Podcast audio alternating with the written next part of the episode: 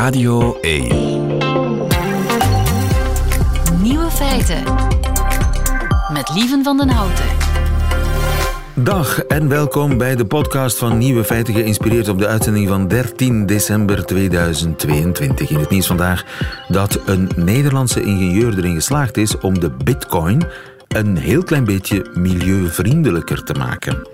Bert de Groot heeft zes Bitcoin-servers in een serre gezet. En daarmee gaat hij dag en nacht op zoek naar nieuwe bitcoins. Maar waarom een serre? Wel, die servers produceren gigantisch veel warmte. En dus dacht Bert, ik ga die warmte niet afvoeren, maar gebruiken om tulpen te kweken.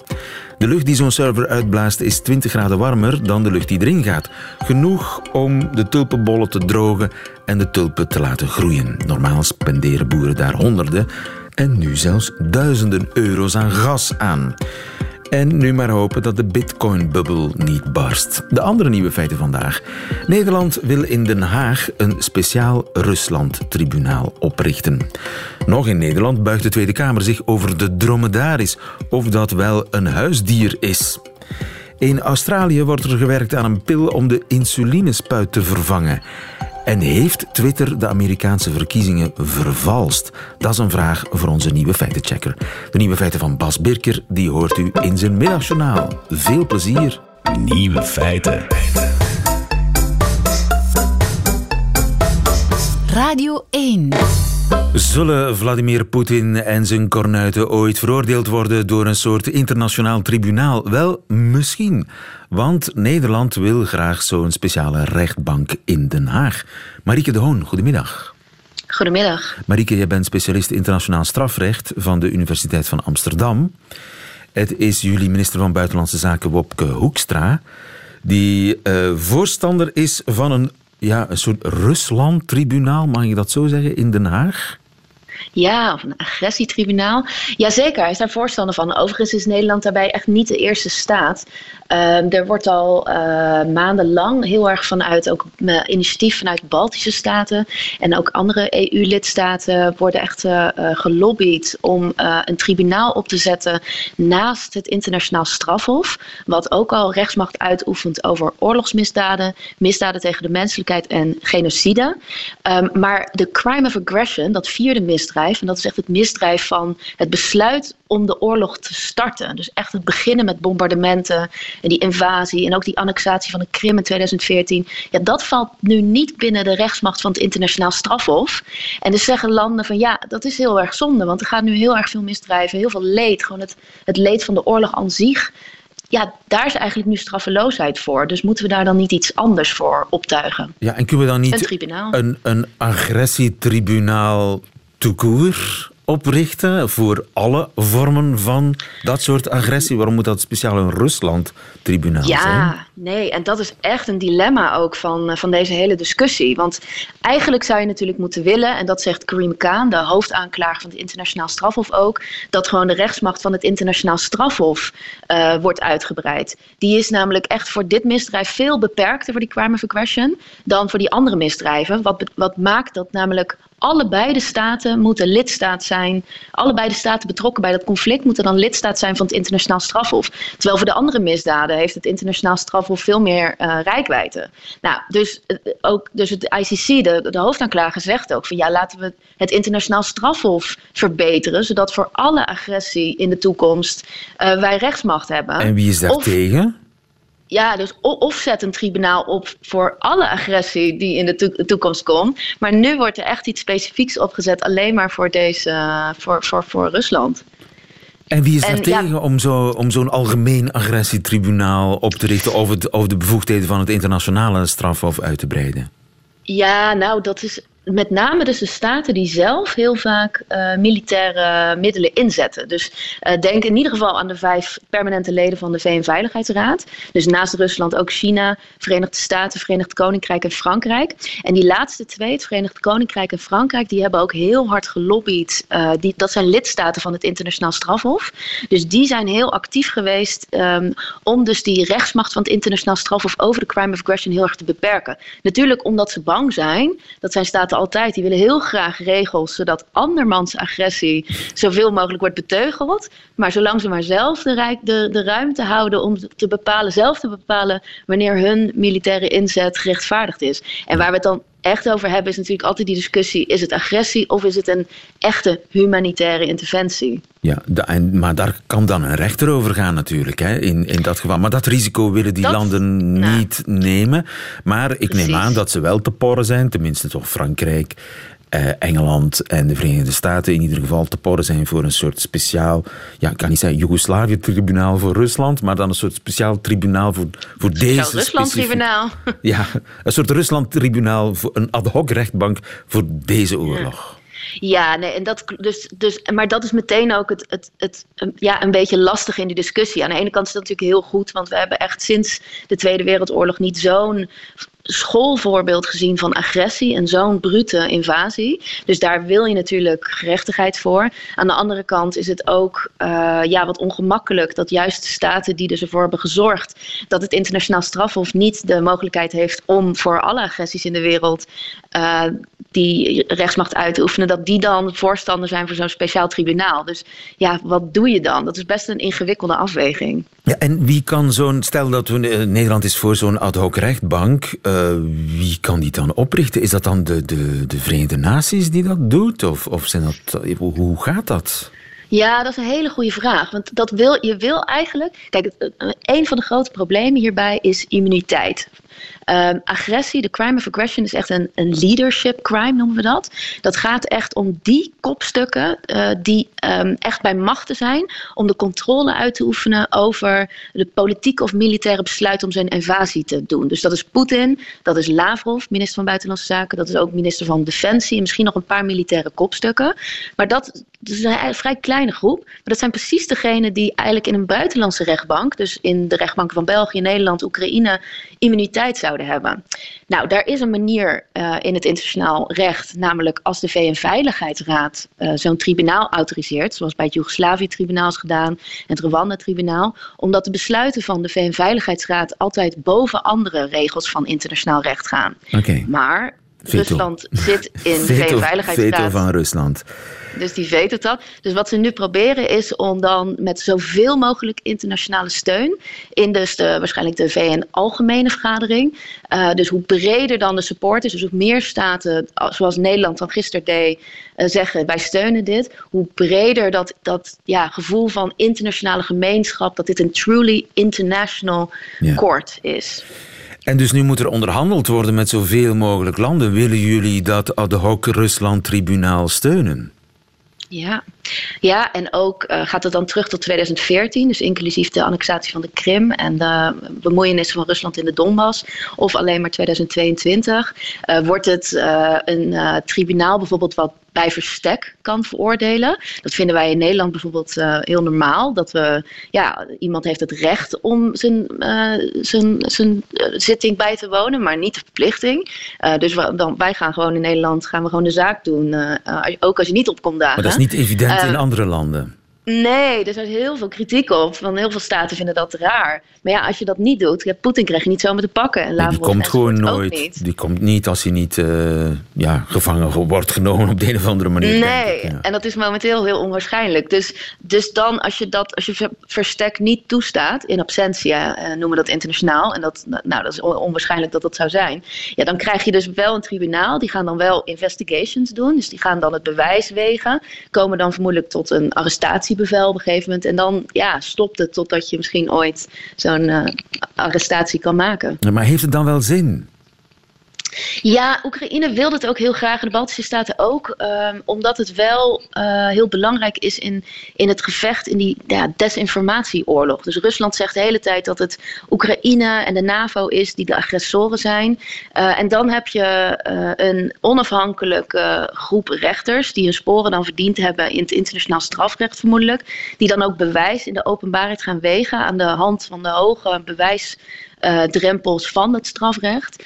Uh, en dan tot een gezaghebbende uitspraak komen. In, in ieder geval een soort van de hoop dat je ja, kan blijven eh, vechten tegen dat narratief dat, dat het Westen dit, uh, dit heeft veroorzaakt. En ook voor ja, de geschiedschrijving. Dit gaat dan ook de geschiedenisboeken in. En we, wij hebben het nu, ik, ik geef internationaal strafrecht en dan heb je het ook heel vaak over de uitspraak van het Nuremberg-tribunaal de Tweede Wereldoorlog of de uitspraak van die tribunalen in de jaren negentig. Dus ja, uiteindelijk helpt het dan ook voor het grotere plaatje wel bij vaststellen uh, wie hier de agressor was. Marieke de Hoon, assistent professor internationaal strafrecht aan de Universiteit van Amsterdam. Dankjewel. Goedemiddag. Graag gedaan. Nieuwe feiten.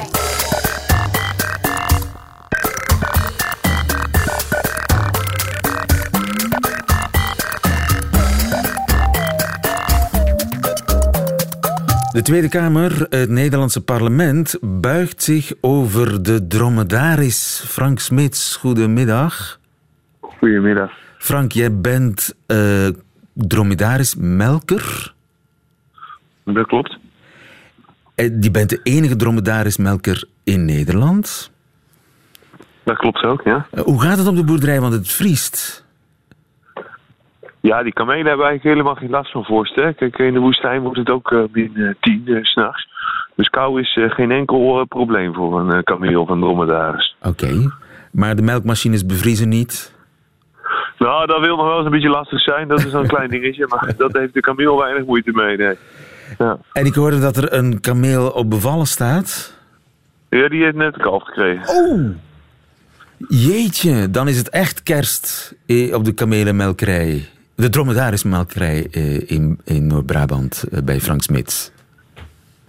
Ja, nou ja, er is in ieder geval weer een kalf bij. Dat is altijd leuk, toch? Dat is leuk. En vanmiddag buigt de Kamer, de Tweede Kamer in Den Haag, zich over een motie over het houden van dromedarissen. Dat is jullie laatste hoop, hè? Nou, zo moet je dat niet zien. Kijk, wat er is gebeurd. Er is een. Uh, is een uh, ze hebben weer wat nieuws bedacht. Dat ze een lijst willen maken met dieren die je mag houden. Nou, hier mochten wij hier in Nederland ongeveer 300 dieren houden. En nu mogen we er nog maar 30 gaan houden. Als dat aan, aan die lijst ligt. De opdracht was aan een adviescommissie om een advies uit te brengen welke dieren kun je houden. En, welke en kijk dan naar de gevaren voor mens en dier. Nou, dat is natuurlijk heel logisch om dat te gaan doen. Hè. We willen hier in Nederland natuurlijk niet dat iedere gek een, een leeuw gaat houden in de tuin of zo. Hè. Um, maar daar kwamen ze niet echt uit en hebben ze allerlei gevaren be, bekeken. En ik weet dus eigenlijk dat elk dier is gevaarlijk. Hè. Kijk, je kan ook gebeten worden van een hamster en een muis. Dus dat geeft natuurlijk ook een gevaar met zich mee. Nou, daar kwamen ze niet uit, want alle dieren hadden dezelfde gevaar. Als je dat vergeleek met de kameel.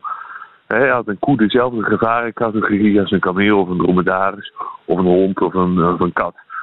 Nou, toen dachten ze wat we dan doen, dan gaan we gewoon simpel doen. We zeggen gewoon alle dieren die gedomesticeerd zijn, die zijn automatisch uh, komen op de lijst. Die zijn oké okay om te houden. En... Die zijn oké okay om te houden. En maar, staat de dromedaris uh, op de lijst?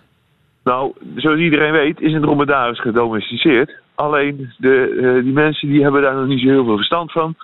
Die uh, wisten niet dat ze voor Christus ook al dromedaris hadden. Dus, en die wisten ook niet dat de dromedaris al, uh, weet ik het hoe lang, decennia lang is uitgestorven. Nou ja, als een dromedaar, als een dier is uitgestorven, is die automatisch gedomesticeerd. Oké. Okay. Nou, toen zei, zei het adviescollege, daar trekken wij onze handen vanaf. Wij gaan een andere definitie van domesticatie geven.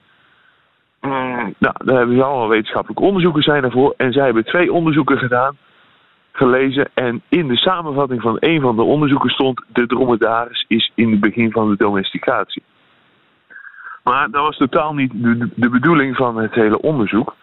Uh, het ging ergens over genen en dergelijke. Maar die dromedaris is wel degelijk ver gedomesticeerd. Ja, maar dus dat is de discussie of, of de dromedaris wel gedomesticeerd is of niet. Als hij niet gedomesticeerd is, dan uh, mag hij niet op grote schaal gehouden worden. En uh, de Tweede Kamer gaat nu bekijken of die lijst misschien moet worden herbekeken. En dat zou alsnog de redding betekenen voor u. Nou, dat, zou, dat, dat klopt, dat klopt. Alleen wat heeft die minister gedaan? Die heeft gezegd er zijn geen nieuwe wetenschappelijke onderzoeken dat die dromedaris gedomesticeerd is.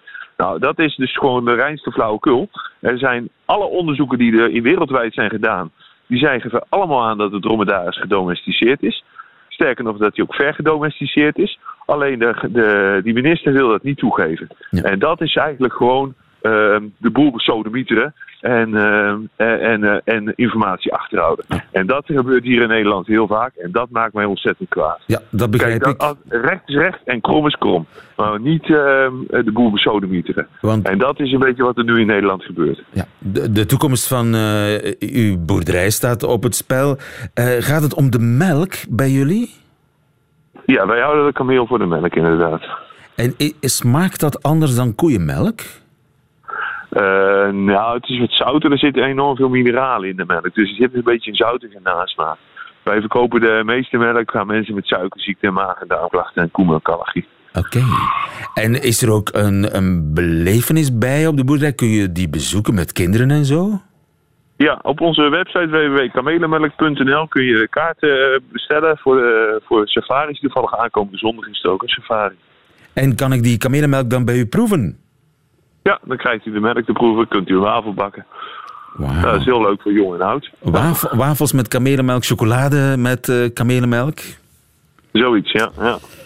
Chocamel, zo heet dat geloof ik. Mhm. Heerlijk. ja. Ik wens u het allerbeste. Ik hoop dat het goed komt, eh, meneer Smits. eh boer, boer Smits. En de Tweede Kamer eh, zal eventueel nog die lijst met gedomesticeerde dieren laten herbekeken of niet. Dat zal moeten blijken. Frank Smits, dankjewel. Goedemiddag. Goed zo, tot ziens.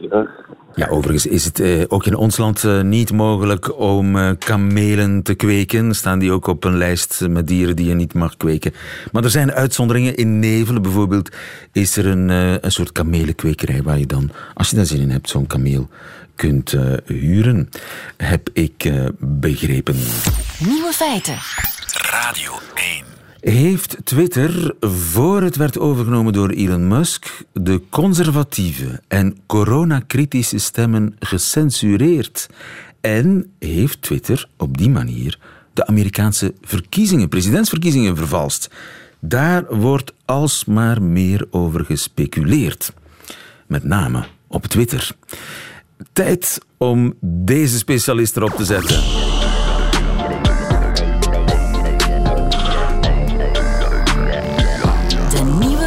Feitenchecker. Rien Emery, goedemiddag, onze nieuwe feitenchecker. Zeg, eh, Twitterbaas Elon Musk die heeft zelf aangekondigd dat hij de Twitter-files online zou gaan zetten. De Twitter-files. Ja. Wat is dat? Ehm, wel, Musk heeft een aantal mensen onder de arm genomen, onafhankelijke journalisten, die niet werken voor de mainstream media, die hij vertrouwt zelf. En hij heeft die toegang gegeven tot een selectie van interne chats en systemen van Twitter, voor Musk daar aan de macht gekomen is. Interne keuken van Twitter. interne keuken van Twitter. We weten niet exact wat of hoeveel, want het is allemaal eh, geheim voor de rest. We weten niet wat ze exact gezien hebben. En die hebben daar ondertussen al vijf eh, delen over gepubliceerd. De Twitter-files. Op Twitter. Dat was een van de voorwaarden van Musk, dat ze moesten publiceren op Twitter in een typisch draadje, zoals dat heet, van allerlei tweets onder Een, elkaar. een deel van het gif, zeg maar, is al gepubliceerd. Eh, gif, eh, dat is, dat is de vraag. hè. Wat, wat staat Bom. daarin? Een Wat deel van de bom is al gepubliceerd. Ja, ja, ja, voilà. Eh, en het is- of het een bom is, is ook maar de vraag. Je hebt maar het- vijf ervan, vijf ervan zijn, zijn gepubliceerd, dat klopt. Ehm, bekeken. Ja. Ehm, de eerste ging... Het, ging eigenlijk, het gaat inderdaad over censuur. Maar censuur of moderatie op sociale media? Dat is, dat is, de, dat is de grote vraag. Ja, censuur zou bijvoorbeeld zijn als het team rond Joe Biden even belt, Ja. mailt met eh, de baas van Twitter, zegt kun je die en die en die en die tweet even verwijderen? Dank u. Ja. Eh, en er werd altijd beweerd op voorhand van dat is gebeurd. Die dingen, hè. De, de overheid heeft ingegrepen, er was politieke druk vanuit de Democratische Partij om allerlei mensen te schrappen en tweets te wisselen, et cetera. Is dat bewezen door die Twitter-files? Eigenlijk niet. hè. Ze gaan over drie grote onderwerpen. Het eerste ging over de, de, de, de laptop van Hunter Biden, de zoon van Joe Biden. Ja, er is ooit een, een harde schijf gelekt met allerlei bestanden op. Die zouden komen van een laptop met waterschade die Hunter Biden zou hebben achtergelaten bij een, bij een eh, bepaald eh, herstellingsbedrijf. Eh, en de New York Post, een, tabloid, had daar een artikel over geschreven, een kort voor de verkiezingen, kort voor de Amerikaanse presidentsverkiezingen van 2020. En eh, wie dat artikel wilde delen op Twitter, kon dat niet doen. Die link werd geblokkeerd, omdat men op dat moment, toen het verscheen, niet wist van, gaat het hier om een gehackte laptop of niet? Zijn dat de Russen die Hunter Biden gehackt hebben en al, en al die files gelekt hebben? Uh, er was Dus daar dat- twijfel over. Dat was eigenlijk reguliere procedure om dat te doen. Wel, dat dus- was geen ingrijpen. Dat was een ingrijpen die niet voorzien was. En men heeft er ook... 24 uur later heeft men dat teruggedraaid. Dus dat was een, eigenlijk een fout. Twitter heeft ook toegegeven nadien van, we hadden dat eigenlijk niet mogen doen. we hadden dit- niet zomaar iets dat nog niet gefactcheckt was, zomaar kunnen zeggen van, ah nee, we gaan het niet laten delen. Dus die blokkage heeft maar 24 Ja, uur dat heeft niet lang geduurd. geduurd. Het heeft niet lang geduurd. Ook Jack Dorsey, die toen de grote baas was van Twitter, heeft gezegd van dit was een fout van ons, we hadden het niet mogen doen, heeft het mogen gaan uitleggen in het parlement in de Verenigde Staten, et cetera. Dus één van die Twitter-files gaat over de interne chats die voorafgaan aan die beslissing om die link naar dat New York Post-artikel te blokkeren. Eh, dat, is de eerste. dat is de eerste kwestie. De tweede grote kwestie was over het censureren of minder zichtbaar maken of shadowbannen, zoals dat heet, van conservatieve en coronakritische accounts. Ja. Ehm, een van de andere journalisten heeft een Twitter-draadje gepubliceerd met een aantal screenshots van profielen in de interne systemen van zowel ehm, ja, rechtse commentatoren als coronakritische professors. Maar die stonden dan op zo'n trends blacklist bijvoorbeeld. Of op een ehm, do not amplify list. Dat gewoon betekent van, ze zijn niet geshadowband, want dat betekent dat je eh, kan tweeten, maar niemand ziet het. Dat was niet het geval. Maar men gaat ze niet promoten. Hm, Maar, maar had daar redenen voor. En het probleem is, in die Twitter-draadjes en in die Twitter-files wordt er ge- geïnsinueerd door de journalisten van ja, de reden was omdat ze coronakritisch waren of de reden was omdat ze te rechts waren. Maar dat wordt niet bewezen daarin. Je, ziet, op die screenshots zie je ook staan van, ja, dat ze een, eh, een violation hebben, een inbreuk tegen de Twitter-regels. Twitter heeft, en daar is de crux van heel die Twitter-files, Twitter heeft, net zoals elk sociaal medium, een hele hoop regels van wat je mag tweeten en niet mag tweeten. Ja, Twitter is natuurlijk een, een soort van huiskamer. En ja, de eigenaar van die huiskamer bepaalt of Voilà. je, wa- wat je in dat huis allemaal mag doen. Voilà. En dus die Twitter-files kan je niet zien volgens het hele grote debat dat nu, dat nu loopt en de visie van Elon Musk, dat Twitter geen huiskamer moet zijn, maar een dorpsplein. Waar iedereen alles moet kunnen zeggen. Of toch bijna alles. Ja. Ehm, dat is een beetje zijn, zijn visie daarop. En hij heeft dus wel een benadrukken daarmee van, kijk, er, is hier er zijn ingrepen geweest, maar die komen dus niet echt naar buiten daar, daaruit. En die worden ook niet echt bewezen. En het is ook lastig dat we Het alles... enige wat hij bewijst is de regels die golden voor iedereen zijn toegepast. Ah, Wel, en zelfs nog erger, de regels die golden voor hoog profiel, eh, rechtse profielen, eh, ook Donald Trump, want dat was het derde Twitter-file, gaat over het bannen van Donald Trump, kort na de, de rellen in het Capitool. Die, die werden eigenlijk de regels niet voor hen gevolgd, maar hadden ze een, een speciale positie gekregen, waar een, een, een, een buitengewone raad nog werd samengesteld om te beslissen van wat gaan we hiermee doen. Een soort voorkeursbehandeling. Een soort, eigenlijk een soort voorkeursbehandeling, eh, waarbij dat als het eh, Ronald Trump was, eh, een, een verzekeringsmakelaar uit Texas, die hetzelfde zou, bestaat. die, weet ik niet, die hetzelfde zou getweet hebben als Donald Trump, was die al lang van Twitter gegooid. Ja.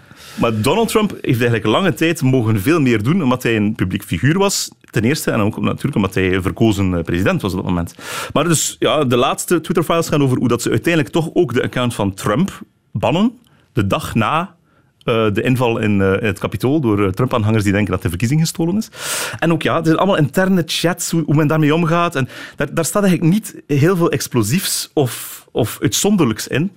Het is gewoon Waarom zijn die zo'n big deal dan, die Twitter-files? Waarom is daar zoveel over te doen op Twitter? Omdat heel veel mensen daar een, eh, een frame op hangen van ja, dit betekent censuur. De overheid heeft hier ingegrepen. Eh, en zelfs Musk schrijft dat over die Twitter-files. Terwijl in de Twitter-files zelf die journalisten schrijven van we hebben eigenlijk geen ingreep van de overheid gezien Ja. hier. Dus het, het wordt verkeerd voorgesteld. En het profiteert vooral van een soort naïviteit of onbegrip van mensen die niet snappen van waarom mogen we niet alles zeggen wat we willen. Er is toch vrijheid van meningsuiting. Maar er is inderdaad vrijheid van meningsuiting, maar die geldt niet overal. Een eh, privébedrijf zoals Twitter, een privébedrijf zoals Facebook kunnen regels opleggen. Ja. Eh, je mag ook geen eh, topless foto's op Facebook plaatsen, wat, wat je wel mag doen op je eigen blog. Ehm, die, ja, en, en dat wordt geëxploiteerd door, door ehm, ja, mensen met meestal niet zo'n zuivere bedoelingen om te insinueren dat hier censuur aan de gang is of onderdrukken van bepaalde zaken. En het, het komt er nog niet uit voorlopig in de eerste vijf delen die verschenen zijn. Er komen er nog, wie weet komt er nog iets meer. Of wie weet zal er, zoals ook de vorige Twitterbaas Jack Dorsey vraagt, ja, maar laat niet alleen jouw journalisten wat dingen schrijven met wat prentjes en screenshots. Dump gewoon alles, laat, toon alles openbaar, zodat iedereen kan gaan kijken wat er aan de hand is geweest. En of, er, of er een speciale voorkeursbehandeling gebe gebeurd is. Ja, dus misschien is er nog gif. Of misschien komt het bewijs alsnog. Ja, het kan nog boven komen. Ja. Uh, hou het voor ons in de gaten. Dankjewel, Rien en Marie. Radio 1. Nieuwe feiten. Is het einde van de insulinespuit in zicht? Het zou zomaar kunnen, want in Australië is er een pil ontwikkeld die die spuit zou kunnen vervangen. Chantal Mathieu, goedemiddag. Uh, goedemiddag aan u ook. Chantal, jij bent uh, endocrinoloog aan de Universiteit van Leuven. En ja, zo'n zo'n uh, Insuline in pilvorm, dat is natuurlijk een, een lang gekoesterde droom van veel diabetespatiënten. Die droom zou dan eindelijk in vervulling gaan, maar is het echt insuline als pil? Wel, het is zo dat uh, eh, 100 jaar geleden, toen insuline voor het eerst bij een uh, persoon met diabetes toegediend is, eigenlijk vanaf op dat moment is men eigenlijk beginnen zoeken naar manieren om dat toch maar niet te moeten inspuiten.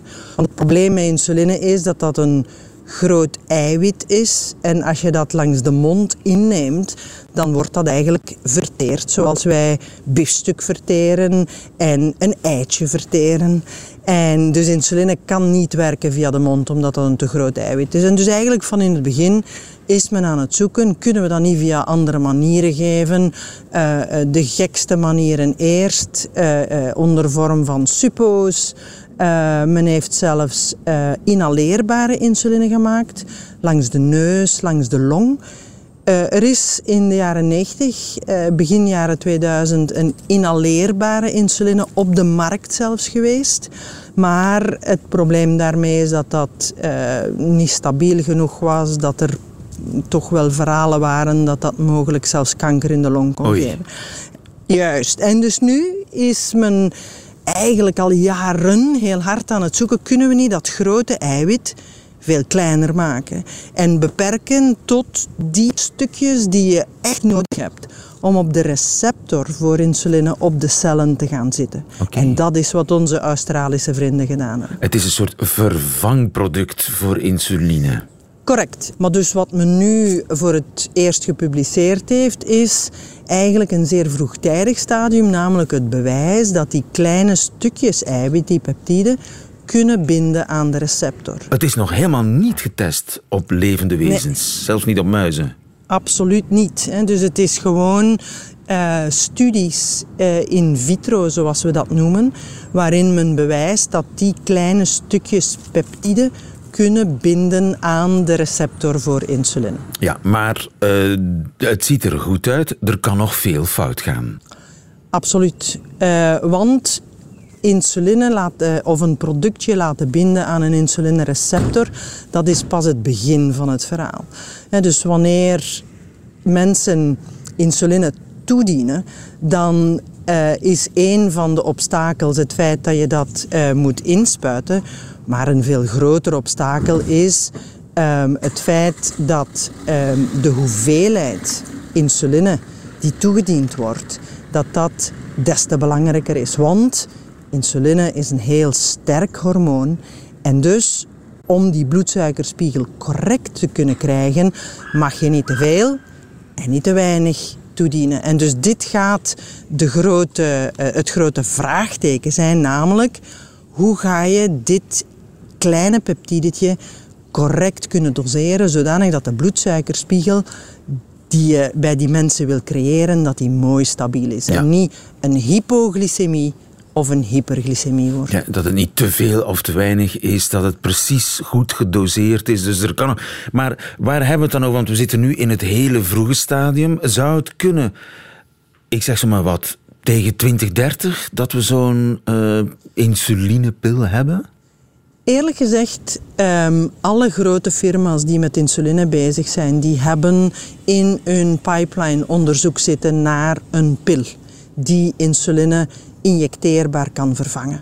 Maar ondertussen, ik weet niet of het 2030 gaat zijn, um, ondertussen zijn er andere interessante stappen uh, aan het gebeuren. Bijvoorbeeld een injecteerbare insuline, maar die maar één keer per week moet toegediend worden. Oké. En die zijn we nu al bij mensen aan het uittesten. En dat ziet er zeer, zeer goed uit. Vooral bij mensen met type 2 diabetes, waarbij insuline eerder een ondersteuning is van hun behandeling, eerder dan een vervanging van uh, alle eigen insuline, zoals bij mensen met type 1 diabetes. Dus een stapje naar die orale insuline is eigenlijk het minder frequent moeten toedienen van insuline. En dus nu hebben we al een wekelijkse insuline die uitgetest wordt. Ja. Maar, maar de meest interessante stap in het onderzoek, waar ik van weet dat alle firma's daarmee bezig zijn, is in het creëren van een insuline die alleen maar gaat werken wanneer de bloedsuiker te hoog is. Ah. En dus het creëren van een glucose gevoelige insuline. Want als je dat hebt, namelijk een insuline die alleen maar haar werk gaat doen wanneer de bloedsuiker hoog is en stopt met werken wanneer de bloedsuiker laag is, dan zijn we een stap vooruit. Ja. En of dat, dat dan ene keer per week nog moet ingespoten worden, ik denk dat de meeste mensen daar geen probleem mee hebben van het moment dat ze mooie, stabiele, goede bloedsuikerspiegels hebben. Ja, dus er zijn diverse pistes, maar in alle gevallen ziet het er eigenlijk vrij rooskleurig uit voor diabetespatiënten. Het ziet er heel rooskleurig uit voor mensen die leven eh, met diabetes, omdat er heel veel onderzoek is naar nieuwe behandelmethoden. Niet alleen nieuwe insulines, maar ook heel veel nieuwe andere medicijnen, waarvan we bijvoorbeeld ontdekken dat ze rechtstreeks het hart en de nieren kunnen beschermen. En dat is wat ongelooflijk uh, goed nieuws is voor mensen die leven met diabetes. Chantal Mathieu, dankjewel. Goedemiddag. Dag.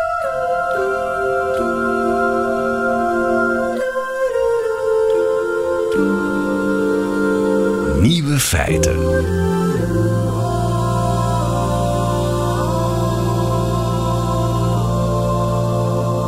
Et voilà, dat waren ze, de nieuwe feiten van 13 december 2022. Alleen nog die van Bas Birker, de Nederlandse Belg, die krijgt u nu in zijn middagjournaal. Nieuwe feiten. Middagjournaal. Liefste landgenoten. Na 8,5 jaar vaderschap maak ik mij geen illusies meer over gezag. In de keuken hangt een lijstje met zaken waarover ik beslissingsbevoegdheid heb. Daar staat nog één ding op. Wat eten we vandaag? Dat mag ik bepalen op de dagen dat ik thuis ben. Wel zo praktisch, want ik moet dat eten ook kopen, maken en alle lof oogsten. Meestal witlof. In het gezin Birker zijn verschillende overlegorganen. Allereerst is er het ouderlijk gezag. Daarin heb ik 49% van de stemmen. De andere 51 zijn verdeeld over mijn lief. Dan is er het gezinsoverleg, waarin ik een derde heb, en het vrouwenkartel de rest. En tot slot is er onze dochter, Little Hitler, wiens wil sowieso wet is. Om mijn zin door te drijven, moet ik coalities smeden of mensen omkopen. Ons huis is net het Europees Parlement, maar dan zonder het zwarte geld. Lang verhaal kort, we hebben dus een puppy.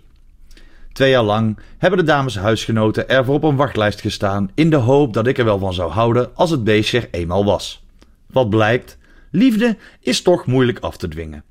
Ook al ben je zacht en klein en schattig en vreet je schoenveters terwijl je van puur enthousiasme je urine loost op een designstoel. Nee, riep ik, af! De pup sprintte naar de keuken en scheurde de lijst met mijn punten van gezag kapot. Kijk, hij denkt dat hij papier kan eten. Zo schattig, riep mijn dochter. Foei, riep vrouwlief. Het hondje droop af. En de pipi ook, maar dan van de stoel. Ik pakte de keukenrol en vroeg me af hoe het zover is kunnen komen. De pup pakte de keukenrol af. Foei, riep ik. Het hondje keek me aan als de FIFA naar mensenrechten en ging gewoon door met zijn core business. Mij irriteren. Op één van de veertien puppy speelgoed en voedselverzamelplaatsen die we nu hebben, zag ik een dierenpaspoort. Bobo stond erop. Waarom staat hier Bobo? vroeg ik aan het kefkartel. Dat beest heet toch geen Bobo? Nee, zei twee derde meerderheid in koor. Dat is zijn paspoortnaam voor zijn stamboom. Maar je mag natuurlijk gewoon zelf een andere naam kiezen. Ah, oké, zei ik. Dan wil ik graag een naam die goed bij ons past. Dat is veel leuker, hè? Haarbal, dikpoot, staatmans. Ik pakte zijn leiband en stapte naar buiten. Goed zo, relatiecrisis. Doe maar een plasje, relatiecrisis. Brave relatiecrisis. Weet er iemand een goed asiel voor Hollanders van 43?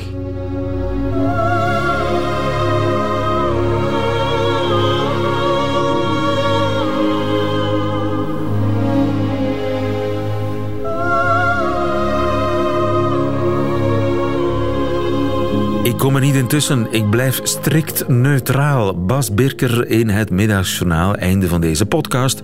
Hoort u liever de volledige nieuwe feiten met de muziek erbij? Dat kan natuurlijk live elke werkdag. Tussen 12 en 1 op Radio 1 of on demand via de Radio 1 app of website. Tot een volgende keer.